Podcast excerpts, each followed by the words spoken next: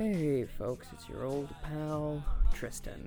Yep, that's me, the guy you know and maybe care for. Good way to start a show.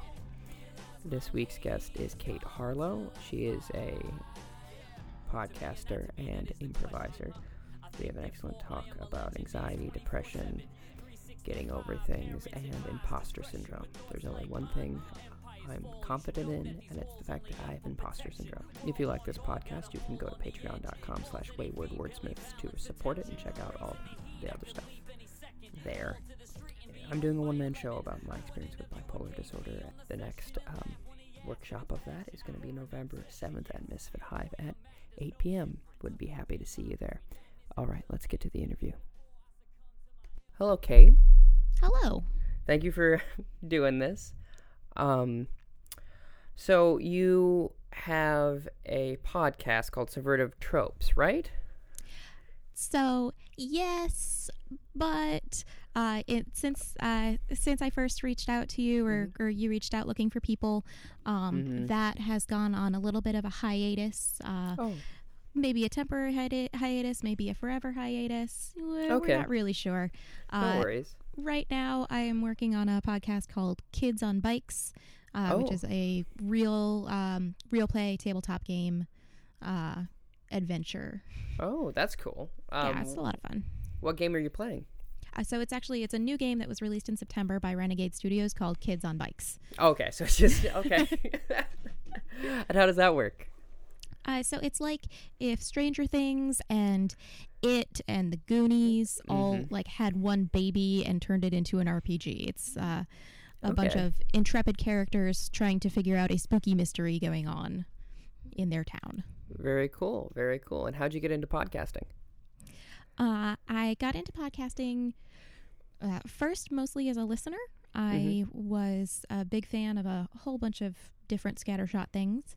Mhm. And then um, the guy that I was dating at the time, uh, had he's one of those people that like every topic he thinks of like, oh, that would be a really cool podcast. Mm-hmm. Um, so he uh, every October does have for the past several years has done a marathon of horror movies, a movie every night.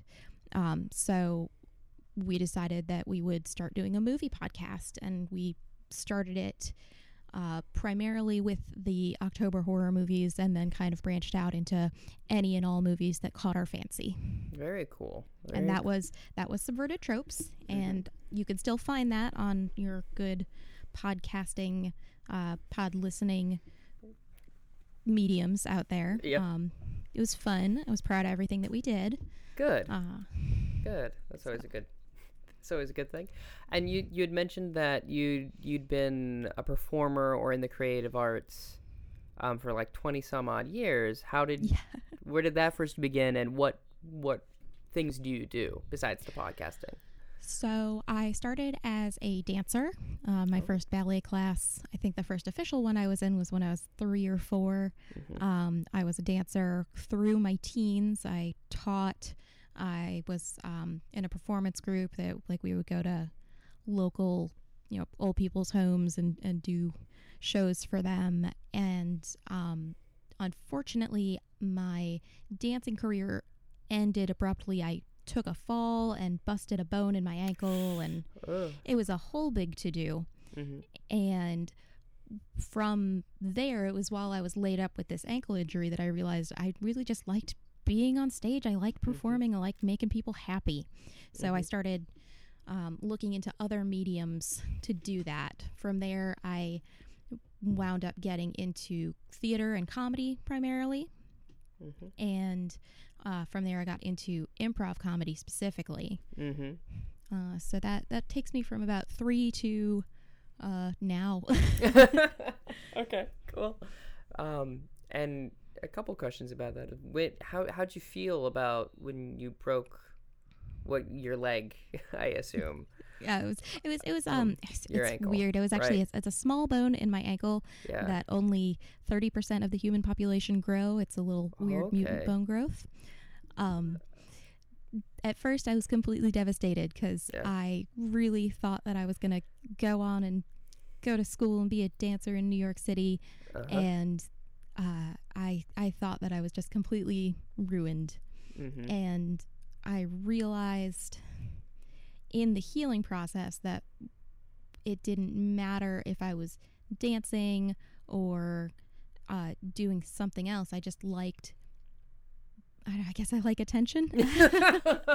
yeah, sure. That's a powerful thing to admit to yourself. To be honest, I think it really Yeah. frees you from the shackles of like presume. Like you have to be like, not exactly not humble, but like some sort of self-effacing about it. It's like, no, I like.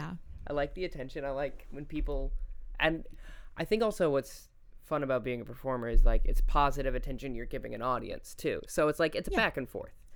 Well, Um, one of the big things for me was that um, when I when I had this injury, and then just a lot in general, it's a, a personal thing for me, a struggle personally. Um, I've always had issues with depression, hmm and uh, because of that, I developed a very self-deprecating sense of humor, Sure. and I identified very, very much with uh, Saturday Night Live, and Mhm. I would have hard weeks where you know I would just be like, I just I don't want to do this anymore. But there's a new SNL this week, so I, I'll keep going till Saturday. Yep. Um, and I promised myself if I could help at least one person feel a little bit better getting through their week, then I would feel like a success. And I have people have told me since then that I have at least helped that.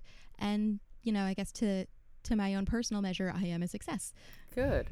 Good. I'm glad. That's that's that's a very powerful thing. Yeah, I had a very similar thing with the Star Wars movies. I'm like, well, I can't die now. I have to know what happens next.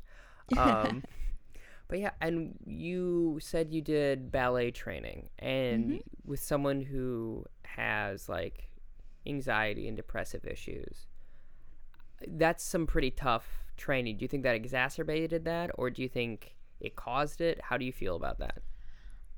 I don't think it caused it. I certainly don't think it helped. um the the dream that I had in my head where I was uh, going to be a very successful ballerina and Mhm. move to New York City really didn't take into account a lot of the facts of the situation. Yeah. I am very short and I am built in a curvy fashion. Mhm. There was no way that I was ever going to be a, you know, six foot five, blonde, hundred pound prima ballerina. It just wasn't going to happen. Mhm. So I had set up for myself some goals that were not attainable, and getting injured was actually partially my fault because I was fighting to get back on the. I have very very flexible ligaments, Mhm. um, so I had a history of just straining and spraining myself, and I was always pushing myself to get back into working out sooner than I was really ready to do. Mhm. Um, so I was coming back from an injury that I really should have. I should. I should have been benched. I still should have been sitting.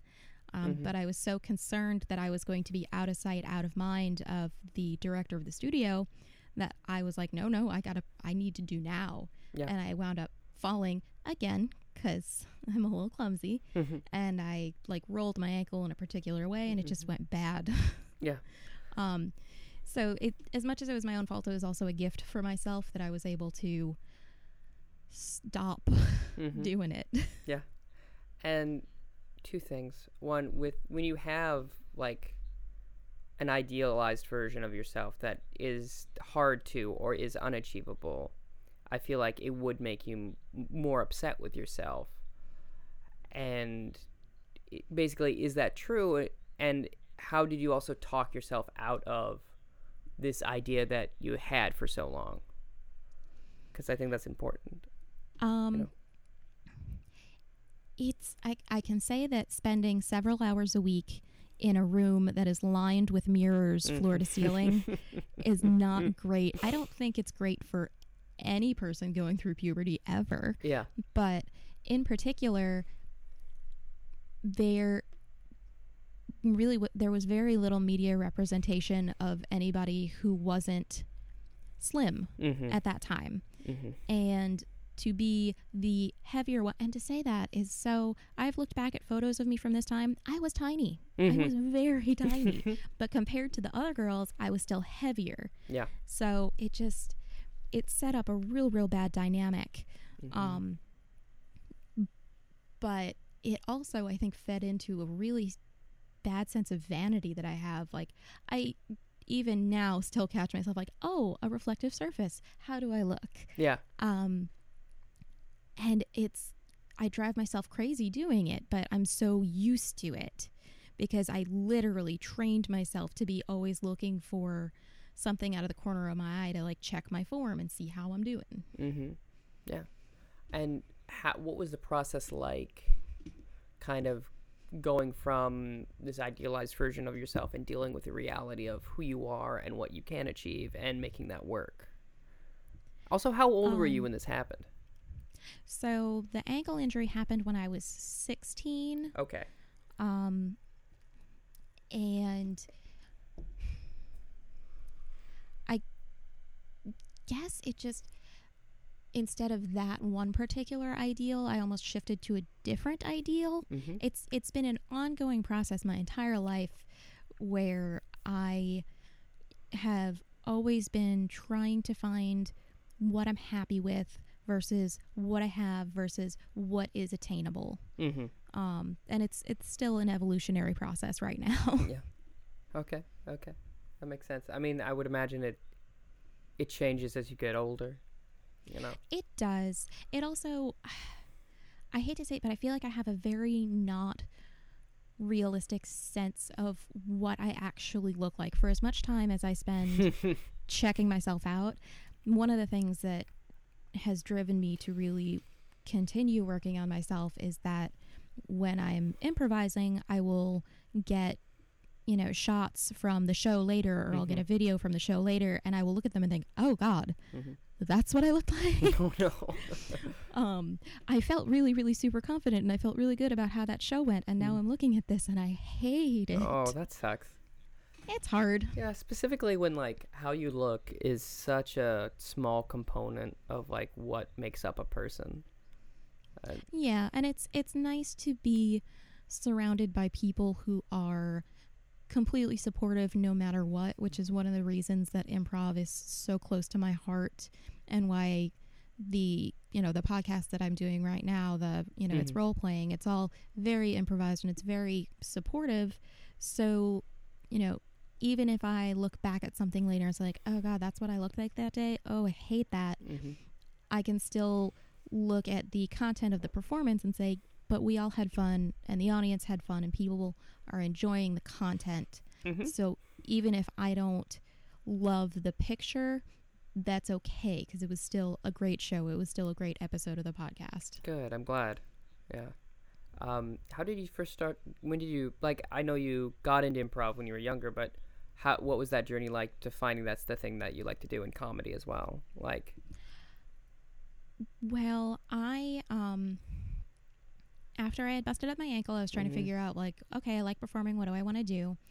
And I knew that I completely idolized Tina Fey. mm-hmm. Uh, so I was like, okay, how did she get to where she is? okay. And I saw a lot of performers who had gone to theater for, you know, or gone to gone to school for theater for dramatic degrees, and then like parlayed that forward. A lot of pe- a lot of people who are on like SNL and stuff, they, you know, did like the straight stuff in their collegiate work, Mhm. but they also started doing improv. Yeah. And I was like, okay, improv. I'm gonna I'm gonna do that. Mhm. And it turns out there aren't any major universities that teach that. so I went to college, um, and I, you know, convinced myself that I could do this theater program and be like, you know, a seriously trained dramatic actress and then shift from there. Mhm. But what happened was that the other people in my class found out that what I really wanted to do was comedy, and they completely ostracized me for it. Oh no. Um, they were like, "You're not serious." One person, this is maybe one of my favorite uh, quotes from my disaster of a col- uh, college career was, "Any hobo can do a jig and make someone laugh." oh.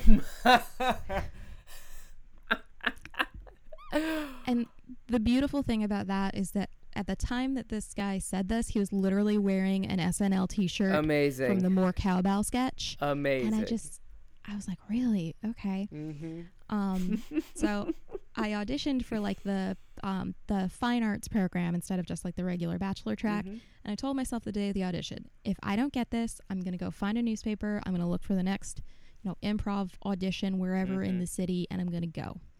So that's what happened. okay. Um, um, what city was that? I was in Buffalo, Oh, Buffalo, New York. very cool. Very cool. Um, all right. That that's very fun. And what about improv makes it appealing to you? Like what how do you feel while you're doing it and that kind of thing? to be good at it, you can't you can't be selfish. Mhm. The best improvisers that I know, the best people I've ever performed with, we are more concerned about supporting each other and making each other look good than how cool we look or getting that punchline. And that collaborative effort and the consistency dedicated to taking care of the people around you, I find very appealing. Mhm. Um, because I've always been a very socially awkward person.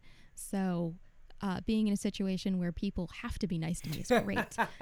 um, I have been fortunate over the years to actually create actual bonds with real humans uh, that like me, even though we're not improvising together. but aren't we always? But yes. Um, uh, have you done any kind other forms of comedy like stand up or sketch? So I tried stand up, Mm-hmm. and I'm terrible at it. okay. All right. Uh, I haven't tried it in many years, but Mhm. honestly, the thing about ska- uh, stand up is, again, I think you have to be very selfish. Yeah. You have to be very focused on yourself and what you're doing. And I'm not great at that. Understood. Understood. Um, I've done a limited amount of sketch comedy. Uh, it's fine, but the sketch comedy that I prefer to do most is really like improv scenes they were like, damn, that was really good. Let's write that down and go back to it later. Mhm, Absolutely. So what it kind of sounds like to me is that when you are performing, you are not focused on yourself and you are not self-conscious and you're free of inhibitions and that is why you enjoy it. yes. Okay. That good. I'm glad we got that settled, Kate. I'm glad we're on the same page. Um, but you mentioned at the top of the show, um, you you mentioned at the top of the show that you had um, some depressive issues and that sort of thing. When did they start presenting themselves? Oh, those go back to grade school, Oh, yeah? elementary school. And that's, I am a big proponent of the fact that many forms of depression, not all, Mhm. but many I believe are very much a chemical imbalance. Mhm. Um, I also have some autoimmune disorders. I have type 1 diabetes Mm-hmm. and I have um, hypothyroidism. There are several organs in my body that aren't capable of doing their job the way they're supposed to. Mhm. So it completely makes sense to me that my brain is just not the best at like keeping up the serotonin that I need. Mhm. That makes sense. Can you remember the first um, instance where you felt that way? uh, the, the first instance that I felt Yeah. depressed. I don't know that I could really pinpoint it. My mother, when I was in fourth grade, put me in therapy because I was having such a hard time socializing with other kids. Um, so I think really she was the one that pinpointed it 1st Um, and then it was shortly thereafter that I was diagnosed with the diabetes, Mhm. and it was like, well, I guess we might as well just keep her in therapy because she has a whole other extra layer of other Mm. now that's going to make it harder for her. Yeah. What was um did does that now excuse my ignorance here, but does that um do people make a big fuss about diabetes? Um, they don't so much now because now it's less like I can hide it more. Mhm. I it, I don't have to be in somebody's face about it. Mhm. But when you're in fourth grade, you know, you have to go to the nurse's office to test your blood sugar because they're not just going to let you do that in the classroom. And, you know, the if the teacher decides to design an entire lesson plan based on candy, that's Mhm. going to be a problem. Uh, and I was already somebody who was bullied because I was very short and I had very red hair and I had freckles Mhm. and I didn't know how to not react to bullies. Mhm. So that they had that one more piece of ammo of like, oh, Kate's weird, Kate's sick. I see. it made me that much easier to pick on. Um, would you say that the like the social awkwardness or social anxiousness came before or after the bullying? I think it came before. Mhm. Uh, it's something my mother and I have discussed many times. Um, she raised us to believe good intentions from everyone. Mhm. Um, and it's something that I still struggle with now. I assume that people have good intentions, and I very frequently will trust people to a point that I shouldn't trust them uh, because they're gonna turn around and be jerks. Sure. And to this day, to you know, thirty years later, I'm still surprised when somebody turns around and treats me poorly, even though I've done nothing to them. hmm hmm And has that ever complicated like interpersonal relationships? Oh yes. Okay. Uh, I, you know, I have, I will very easily get attached to people who, and I think it's honestly, I, I have trouble with the language of it nowadays. Um, but everybody saying things that they don't actually truly mean. So like, oh my God, I love you. Oh, you're so much fun. Oh, you're my friend. Oh, my, you're my new best friend. We're going to hang Mhm. out. I'm like, I don't know. Like maybe I have you know, a adult spectrum disorder, but um, if you if you say I like you and I want to hang out with you, I usually believe you. Yeah. sure. That when one says something, one might assume that someone is telling the truth. Yeah. Yeah, and that's it's a you know, it, I have gotten into situations where people are like, yeah, no, I didn't actually. Uh, I was just saying that to be nice. And I'm like, it's not nice to say that you want to be my friend and then not Mhm. want to be my friend. yeah. And I would assume that would exacerbate like the social anxiety part of it. Yeah. And like, Oh yes, And- absolutely. and how does that how does that feel for you? Like when you think in I have I have incredible imposter syndrome. Mhm.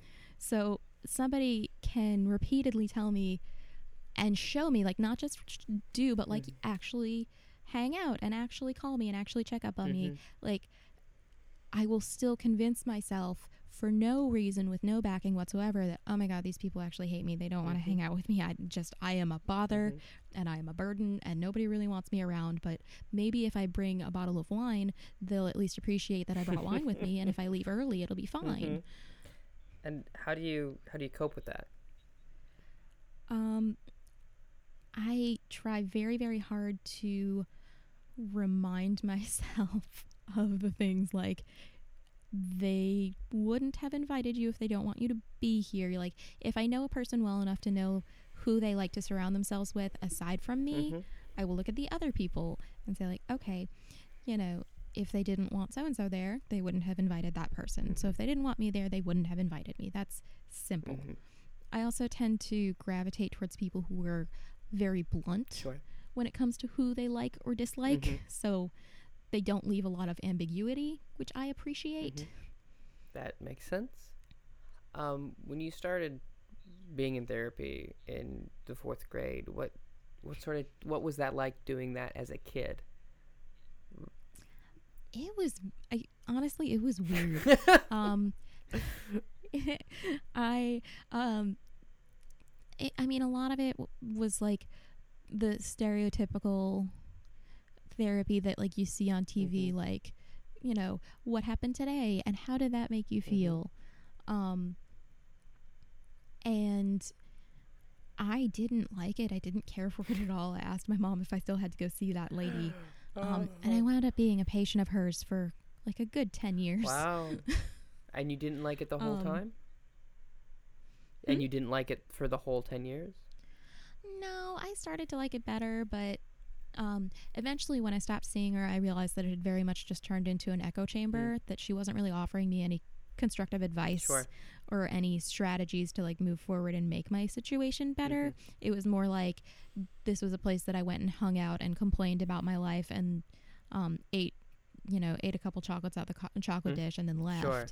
Um, when I finally sought out somebody else, uh, I found more of a cognitive behavioral therapist who was like, okay, here's a way to work on Mhm. that instead of just feeling crummy about it all the time. Sure.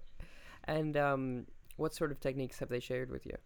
Um, So, one that I really like it's a breathing exercise, and the numbers are actually really arbitrary, but it's like you inhale for Mm-hmm. four seconds, hold it for seven seconds, and then exhale for eight seconds. And if you do that for a while, it just like you spend more time focusing on your breathing and the counting Mm-hmm. than you focus on any of the anxiety stuff that was happening.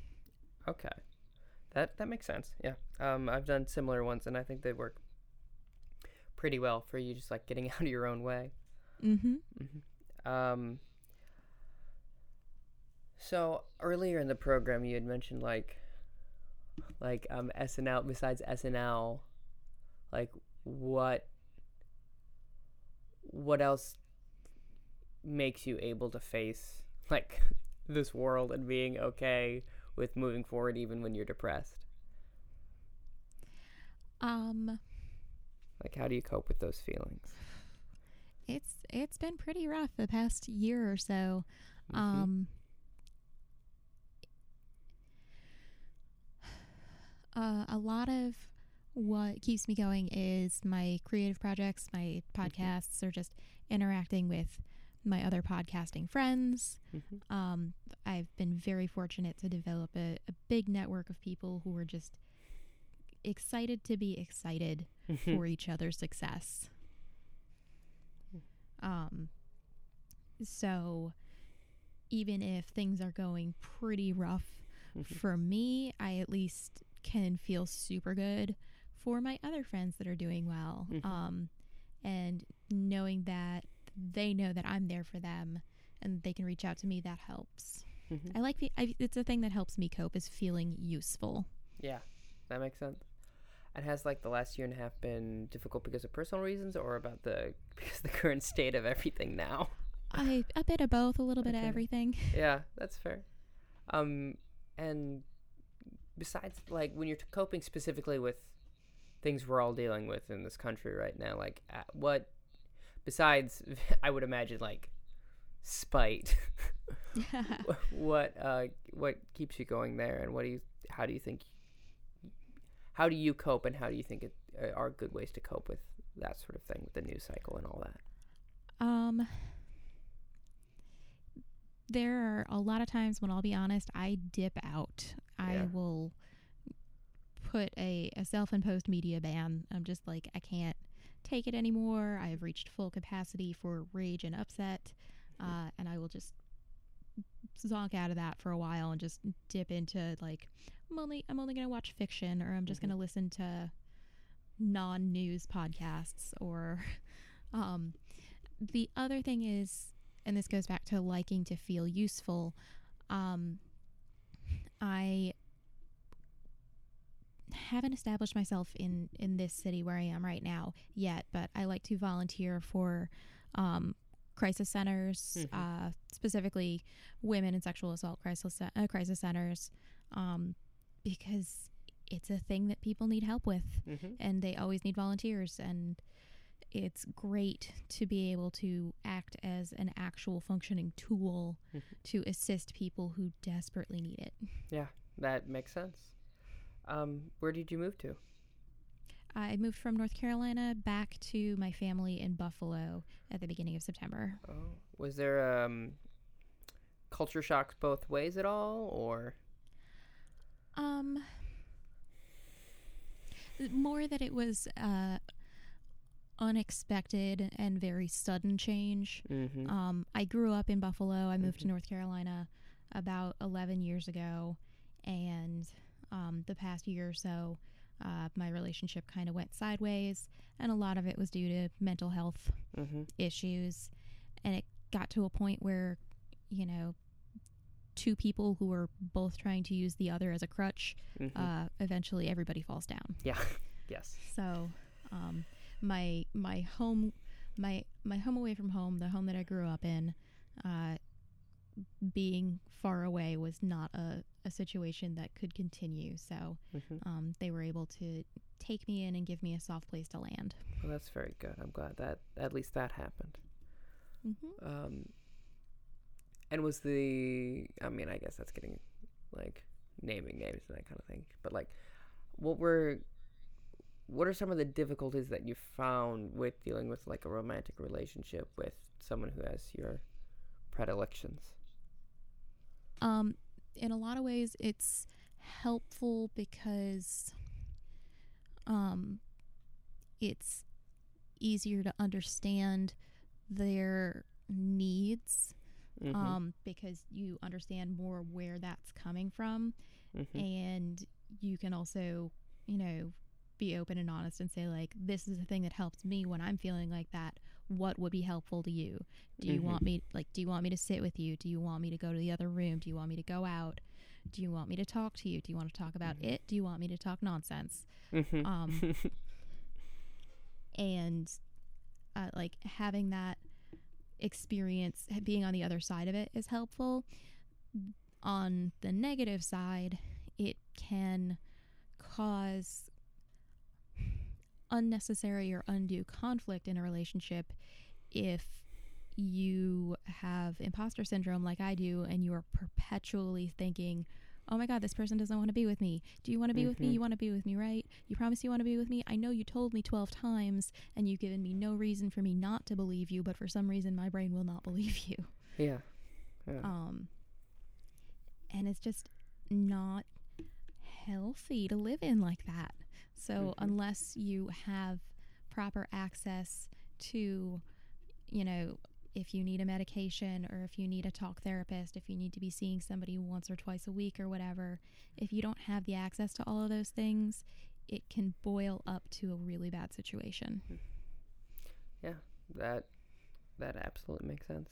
And going back a little bit, you had mentioned like that the depression symptoms were started very early on. How did your family handle that? Were they very like okay with the concept? yeah my family um I, I mean i don't want to speak on their behalfs but at least Mm-hmm. my mother has always said anybody who presents themselves as being completely and totally quote unquote normal is probably hiding something. Yeah. So there's no sense, and there's never been any sense of um, shame to it. It's m- Mhm. merely, it's just another thing. Like, I need Uh-huh. insulin for my diabetes. I need, you know, an antidepressant because my brain makes me sad sometimes. Mm-hmm. That makes sense. Um, has ha, in, in your estimation has your uh, I there's not a real good word though the, has the way your mind worked works helped or hindered your artistic process? How do you feel about that? Um, I don't know that it has helped Mhm. necessarily, except, well, I would say that I have always tended to be more open minded, and I Mhm. think that is um, because I always felt very picked on. So I feel like, uh, you know, I I feel like I, I owe everybody the same thing I would like myself. I would like people to be Mhm. accepting of whatever it is that I am. Mhm. Um, and you know, now that I'm much older, I think that that's just basic human decency. But um, aside from that, I, d- I don't think so. I would say it is a hindrance because my self doubt and my self esteem are miserable. They have been terrible for a long time.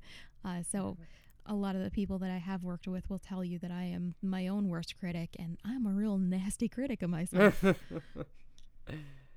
sure, that makes sense. Do you do you have a hard time completing works because of that? No, um, mostly because I put myself in situations where uh, the completion of it isn't completely on me. Sure. Yep. Mm-hmm, Uh, mm-hmm. Collaborative projects, I tend to not be very much of a leader Mhm. because um, if I get stuck up, uh, I would feel guilty about not getting things done, but then the things wouldn't get done, and it would just be a, a cycle of feeling bad about it, but still not accomplishing it. Yeah. Whereas if I'm working in a group and I have somebody who can say, I need this by this date, I can do it, or show up on time and hopefully have my phone charged all the way, you know. And you know, Mhm. accomplish all of the things that they need from me to make it Mhm. happen. Yeah. Um, I would imagine, and correct me if I'm wrong, one of the um, reasons you find improv appealing is that it doesn't need to be perfect because it's like it's by the nature of the art form it isn't.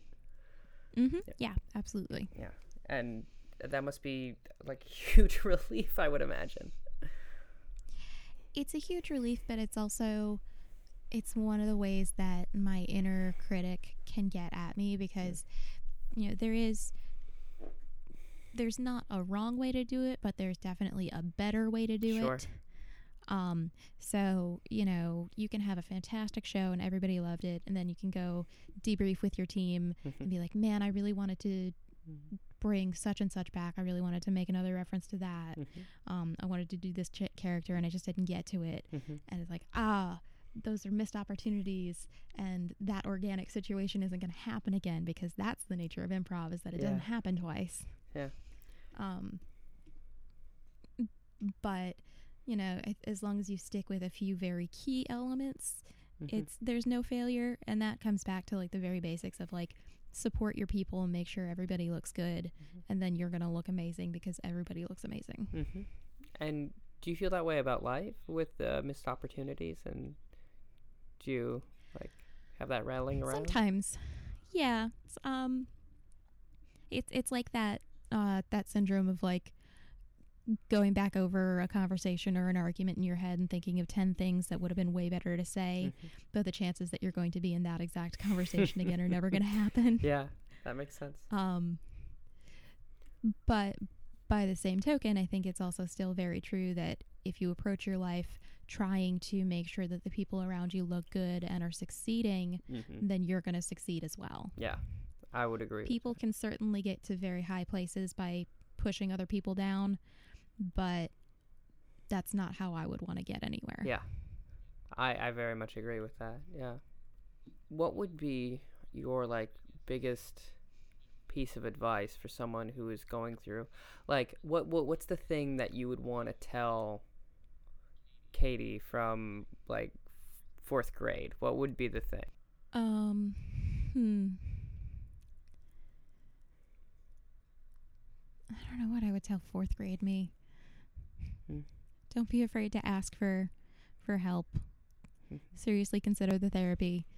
Mhm. Consider finding a different therapist because that's okay too. and and what do you think what do you hope to be able to say to yourself in like 10 years?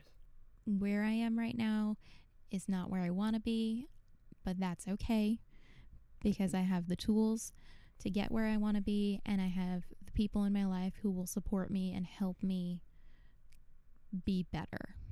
hmm Good. Um, was it hard moving back? Oh yeah, absolutely brutal. Yeah. like, uh, I would imagine like it was, but like, do you want to talk specifically about that or no? Um I just I don't know that I have anything insightful to say about it. I um Okay. you know, there are a lot of feelings that I have with regards to the relationship that I had that I was in Mhm. um, that ended, and it continues to be a complex situation that I'm trying to parse out every day. Mhm. But I can't go back and change any of it. All I can do is try and be better going forward. And that's really the thing that I try very hard to keep present in my mind. Yeah. That I think is good. Like you can always be better, be stronger. Be who you like the way I always think of it is since time is a construct, you're already the person you want to be. You just have to catch up to it. That's a good way of putting it. um I think I'm I think I'm okay on my end, but is there Mhm. anything you want to promote? You want to talk about more about what you're doing besides being sad? um, if you want to hear, uh, if you want to follow me being very much not uh, a deep, insightful, philosophical person, um, if you if you are so inclined to check out uh, Real Play RPGs, um, like the Adventure Zones, o- uh, Mhm. the Adventure Zone, or Fate and Fable Maidens. Um, there is this cool little thing called Kids on Bikes, the podcast, and we are having a lot of fun. So, and I think, I think it comes across really, really well when you listen to a recording. We're still Mhm. very early on. We only launched at the beginning of September, and we Mhm. only release two episodes a month right now. So, uh, it's not so far in that it would be intimidating to get caught up on our library. um, but it's it's silly. It's just uh, it's a group of people who all care about each other and are having a lot of fun. Good. I'm glad. And if, and if anybody wants to hop on that train, please do because we're Mhm. constantly uh, astounded and thrilled whenever anybody has anything nice to say about us. Good. I'm glad. Um, it was good getting to know you in these few minutes, and I appreciate you doing this. Absolutely, it's my pleasure.